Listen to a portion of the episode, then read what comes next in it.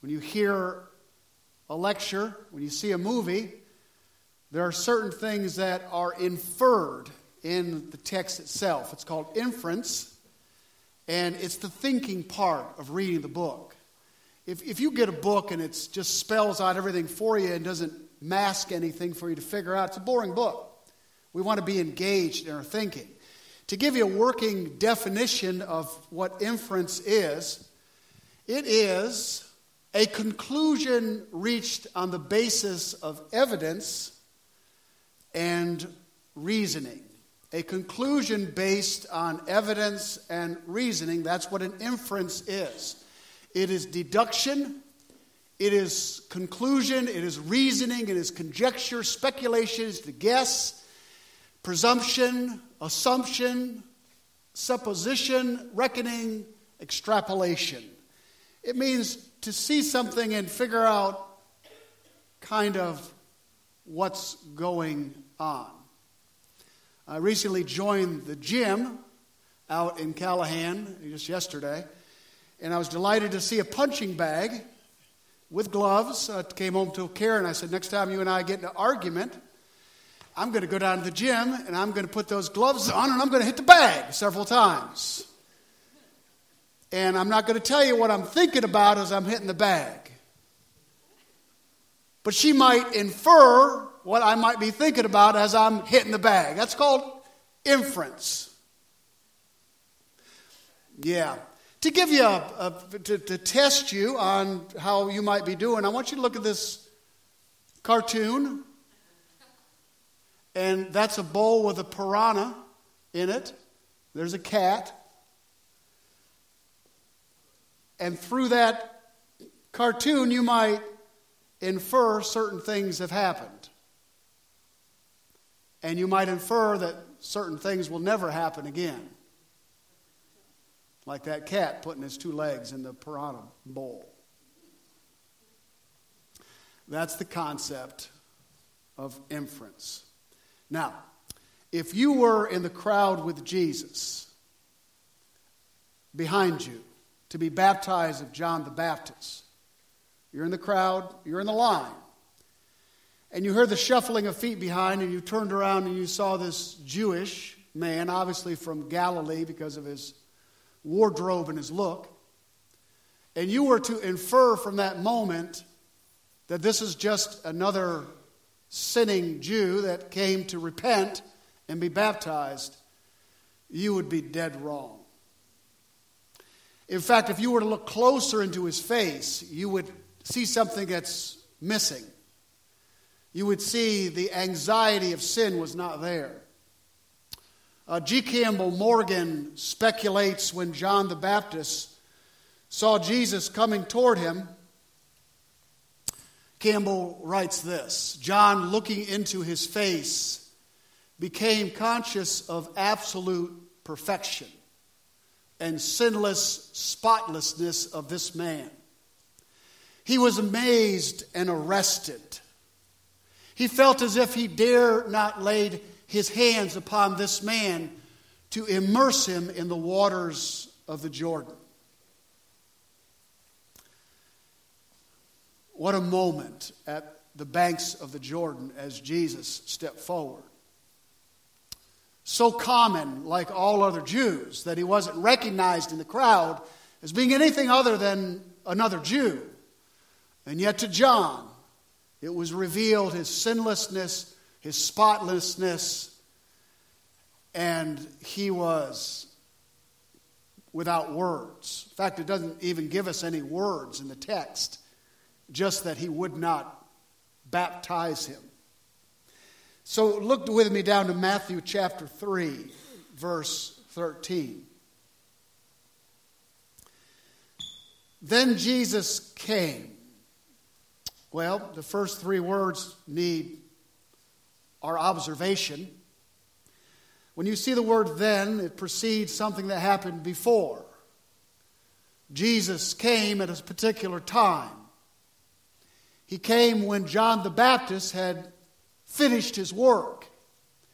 If you look back at chapter 3, in verse 3, you'll see the prophet Isaiah's statement the voice of one crying in the wilderness, Prepare the way of the Lord, make his paths straight. Well, apparently, in this moment, the paths have been made straight, the mountains have been leveled. The way of the Lord has cleared out because Jesus never shows up early. He never shows up late. Then Jesus appeared right on time. Now, some of you got saved when you were little children, and some of you got saved just a year or two ago, older in life. And I know the thought is always, I wish I'd gotten saved as a kid. But you know, Jesus showed up when he did. He showed up on purpose when he did. You weren't ready at seven or eight or 12. You were ready when you were 42 or 51 or 62. And he shows up, doesn't he? So Jesus appears at the very time John has fulfilled his ministry in the preparation of the king appearing. Well, what did Israel look like? Well, there was a heightened aware of sin. Crowds were coming out from the countryside and from Jerusalem so much so that it caught the attention of the scribes and Pharisees.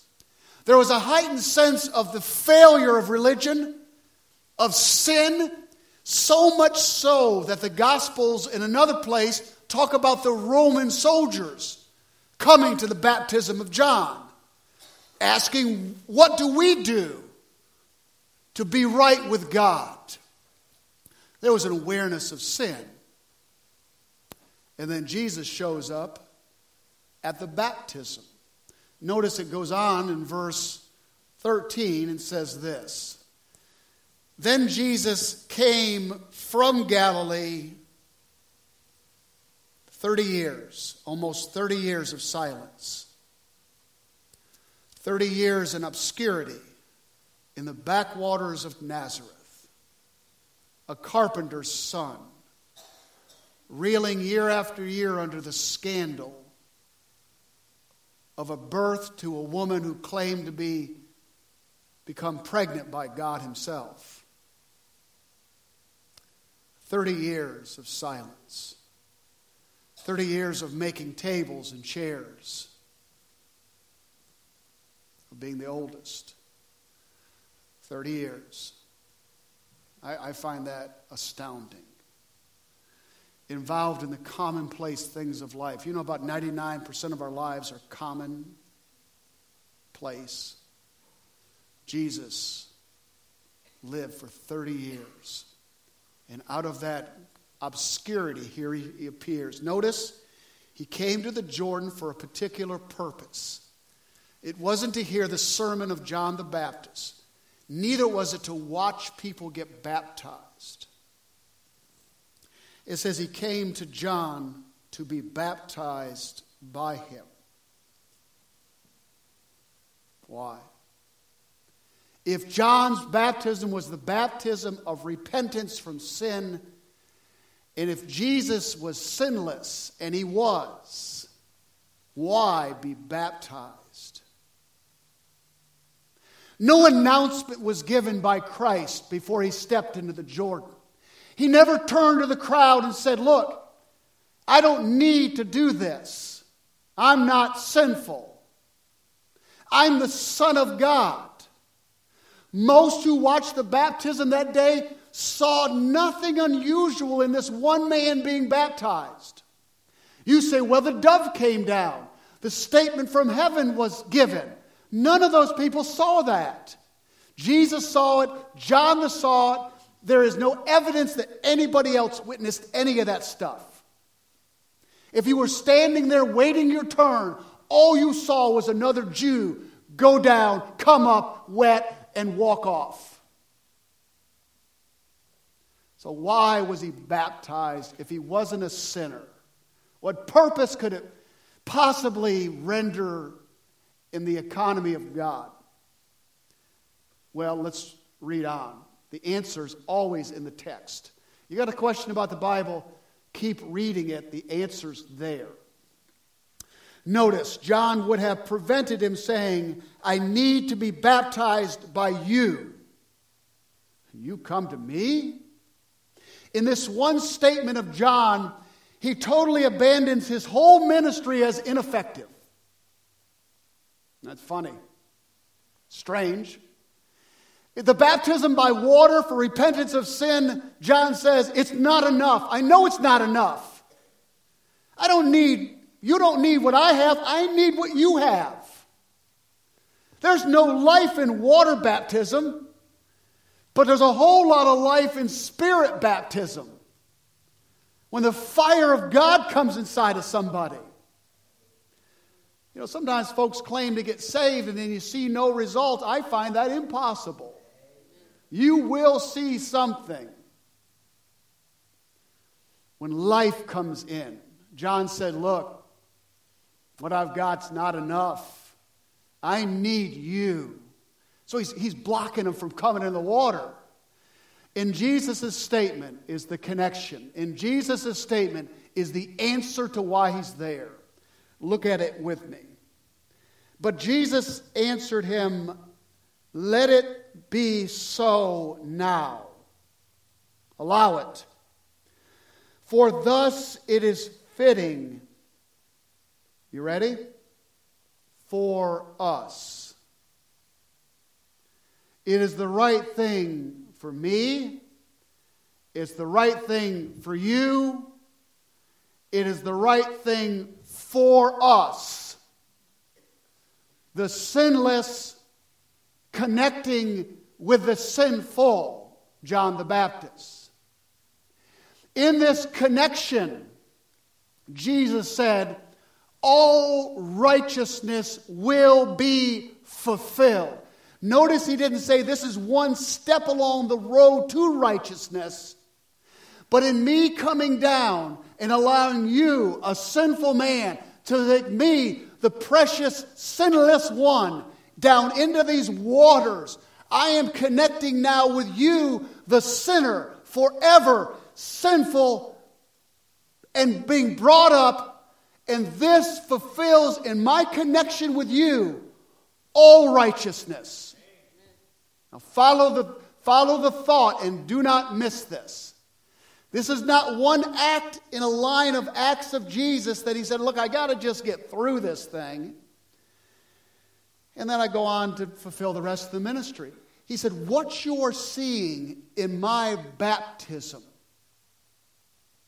is my connection with sinful man.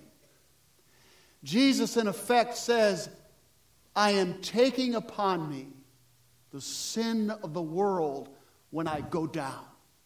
You know, the, the, they say the most powerful sense that we have is the sense of smell. You know? Uh, odors can be offensive, they can be attractive, but they catch our attention.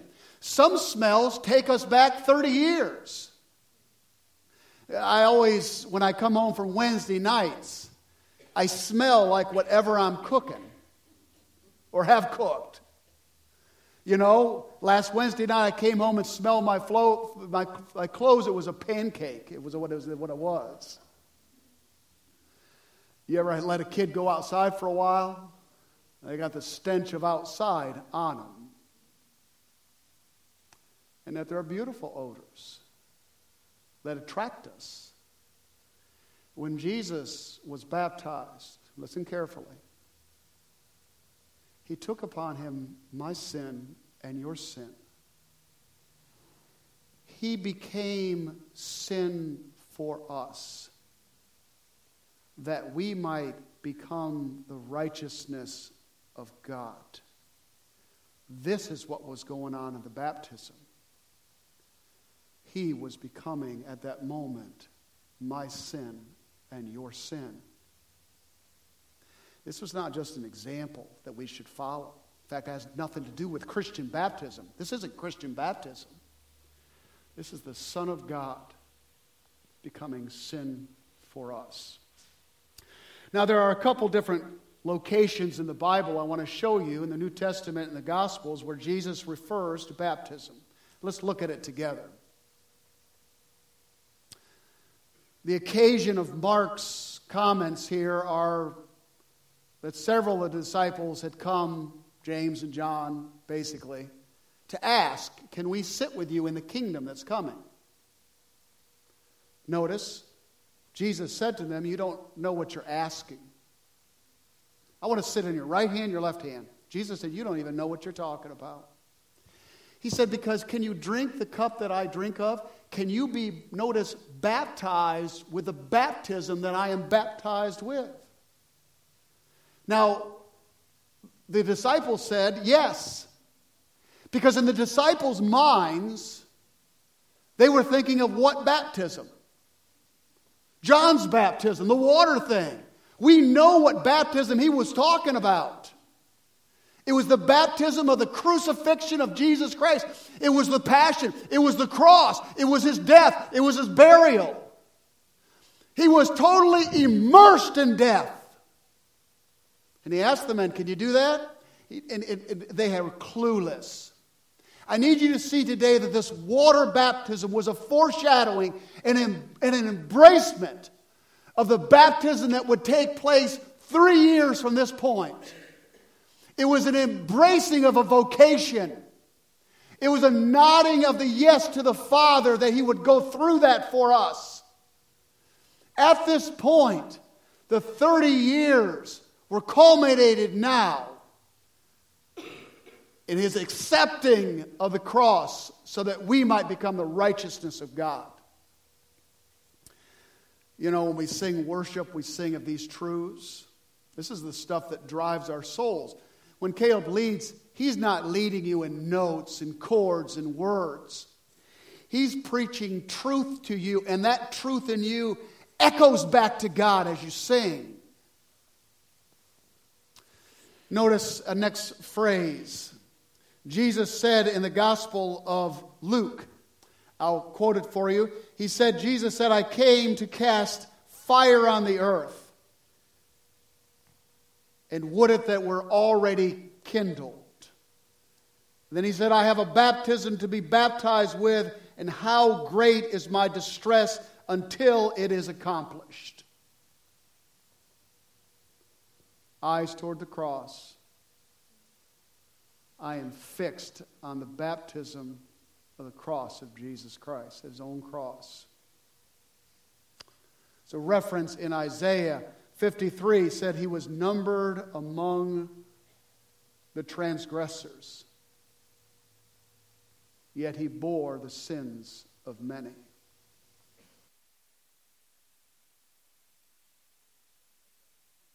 Into your soul, he was numbered among us he became one of those common Jews on that side of that hill, and that he became one of us to pay for our sins. See the power of this moment? See the decision he made? Look with me down at verse 15. It said, Then he consented. John baptized Jesus. Now, one more verse, Isaiah 53 11. It says, Out of the anguish of his soul he shall see and be satisfied. By his knowledge shall the righteous one, my servant, make many to be accounted righteous, and he shall bear their iniquities. What knowledge is he referring to? The knowledge of sin, the knowledge of what it is to be one of them, one of us the knowledge of pain, the knowledge of heartache, the knowledge of sin itself. Look with me down to verse 16. And when Jesus was baptized, immediately he went up from the waters, and behold, the heavens were open to him. And he saw the Spirit of God descending like a dove. Notice he saw, and coming to rest on him. Now, do not think at this moment that this is when the Spirit showed up and filled Christ. uh, from his mother's womb, Christ was filled with the Spirit of God. This is when the Spirit of God came down in empowerment for the mission of the cross. He comes down as a gentle, unassuming dove. And then verse 17. Notice it rests upon him. Verse 17. And behold, a voice from heaven said, This is my beloved Son, with whom I am well pleased.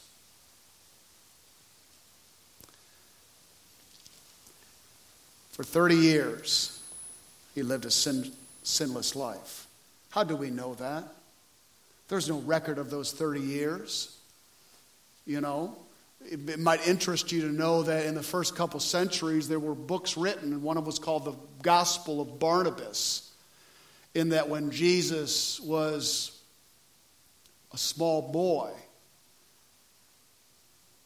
he did certain things, and those certain things that he did could be considered sinful. We have no record of his, all these 30 years. But let me tell you how you know he's sinless and was sinless. Because when God says, This is my beloved Son with whom I am well pleased, there is your stamp of sinlessness.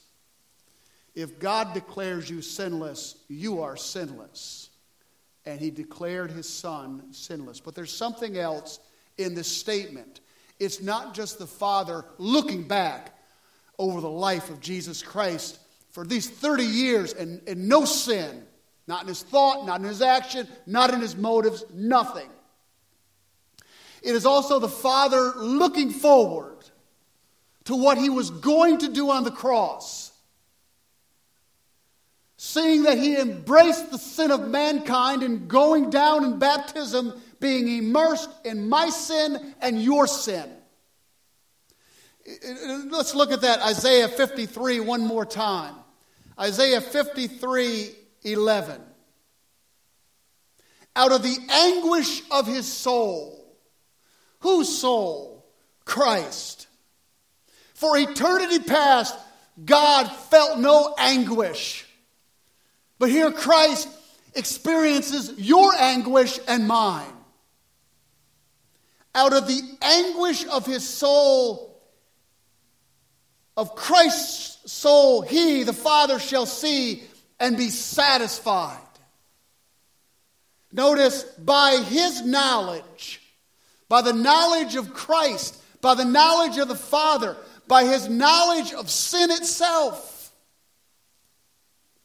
the only way he can make us justified, that he shall Notice by his knowledge shall the righteous the one, my servant, make many to be counted righteous. That's us. Isn't that beautiful? He gives to our account his righteousness because he took upon our sin.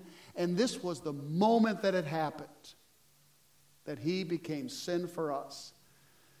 Wasn't on the cross, he had walked with us for three years in public ministry. So, why was Jesus baptized? Two reasons. Two reasons. Don't forget this. Number one, it is to identify himself with us. See, the smell of sin wasn't just on his clothes, the smell of sin permeated all through him, and he couldn't get rid of it. He became sin for us in reality. This was his identification with us. His becoming one with men.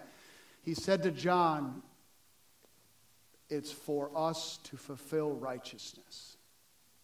And secondly, it was an embracement of his vocation to die for us.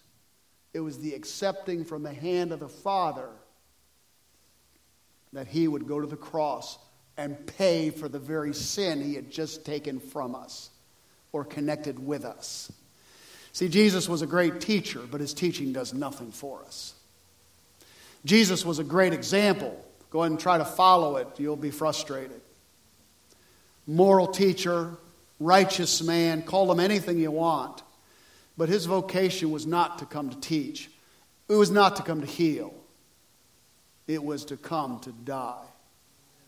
And the only way he pays for sin is to become sin itself and the sacrifice for us. Two things, and we're done. To identify with sinners and thus take upon himself our sin.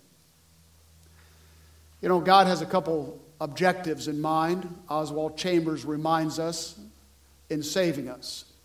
Number one is to, to make our past completely disappear.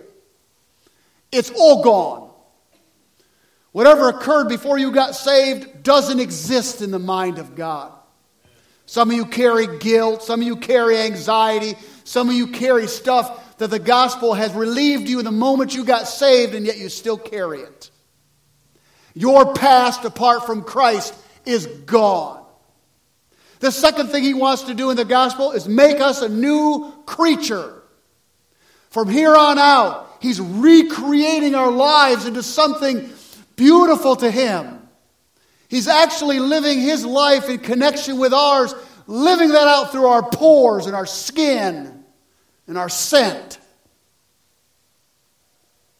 And thirdly, he is causing us to be as confident of God as God is of himself. I like that. I have no confidence in Mike. I have all confidence in God. I, he wants us to be as confident of the gospel, as confident of the forgiveness, as confident of Him as He is of Himself. Man, this gospel is so much more far reaching into our souls and lives than you ever can imagine. It's more than just the forgiveness of sins. That's the starting place. It's the recreation of our lives. And it's our confidence in God. And lastly, he embraced his vocation when he took the cross. I worked for 30 some years for the post office. Remember the day I walked in there and took the test. I actually was uh, working for another company, a vending company. It's kind of a funny story. I, I, drove my vending company. Now, you run a vending route, you can make your days easy and you can make them light. You can fill all the machines up one day, and the next day, man, you got hardly anything to do. You can kind of, you know, gauge your thing. I still got to work eight hours. And I was working for a vending company on the south side. And uh, so I knew I was going to go in there for about an hour and take this post office test. And so uh, the day before, I filled up all my stack machines, all my stack. So I had that hour. So I pulled over this. In fact, a buddy of mine had his vending. So he had these two big Servomation vending in the parking lot, and, and the post office runs right along the interstate. You can see it off Kings Road right there, right? So, man, you know, Mike Favell and I are in there for one stinking hour. Just one hour, man. That's all we got to take. Guess who rides down the interstate within that hour? My two bosses. We walked out from that post office and we saw them standing there, and it was just like, oh, God. and all he said was, We'll see you back at the office. A long ride back to the office. Didn't get fired that day. Mike and I were pretty good workers, and he said, Look, you guys are good workers. I'm not going to fire you, but don't do that again. And then he said this to me. I'm not quite sure where we're going with the illustration, but he said this to me. He said, Mike, all you had to do was ask me. I'd have let you done it. I got that job, and there I was for 30 years.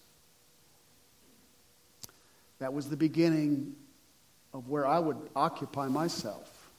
Christ, for 30 years, lived in Nazareth, in the commonplace tables and chairs. But at this point, this was a turning point. This was the moment that he came to the Jordan to be baptized of John, making the conscious decision I have lived a sinless life. I have qualified myself to pay for sin in my life. There's one other place that God says, This is my beloved Son. It's at the Mount of Transfiguration. That was at the end of those three years, right before the cross. Jesus was sinlessly perfect in the first 30 years.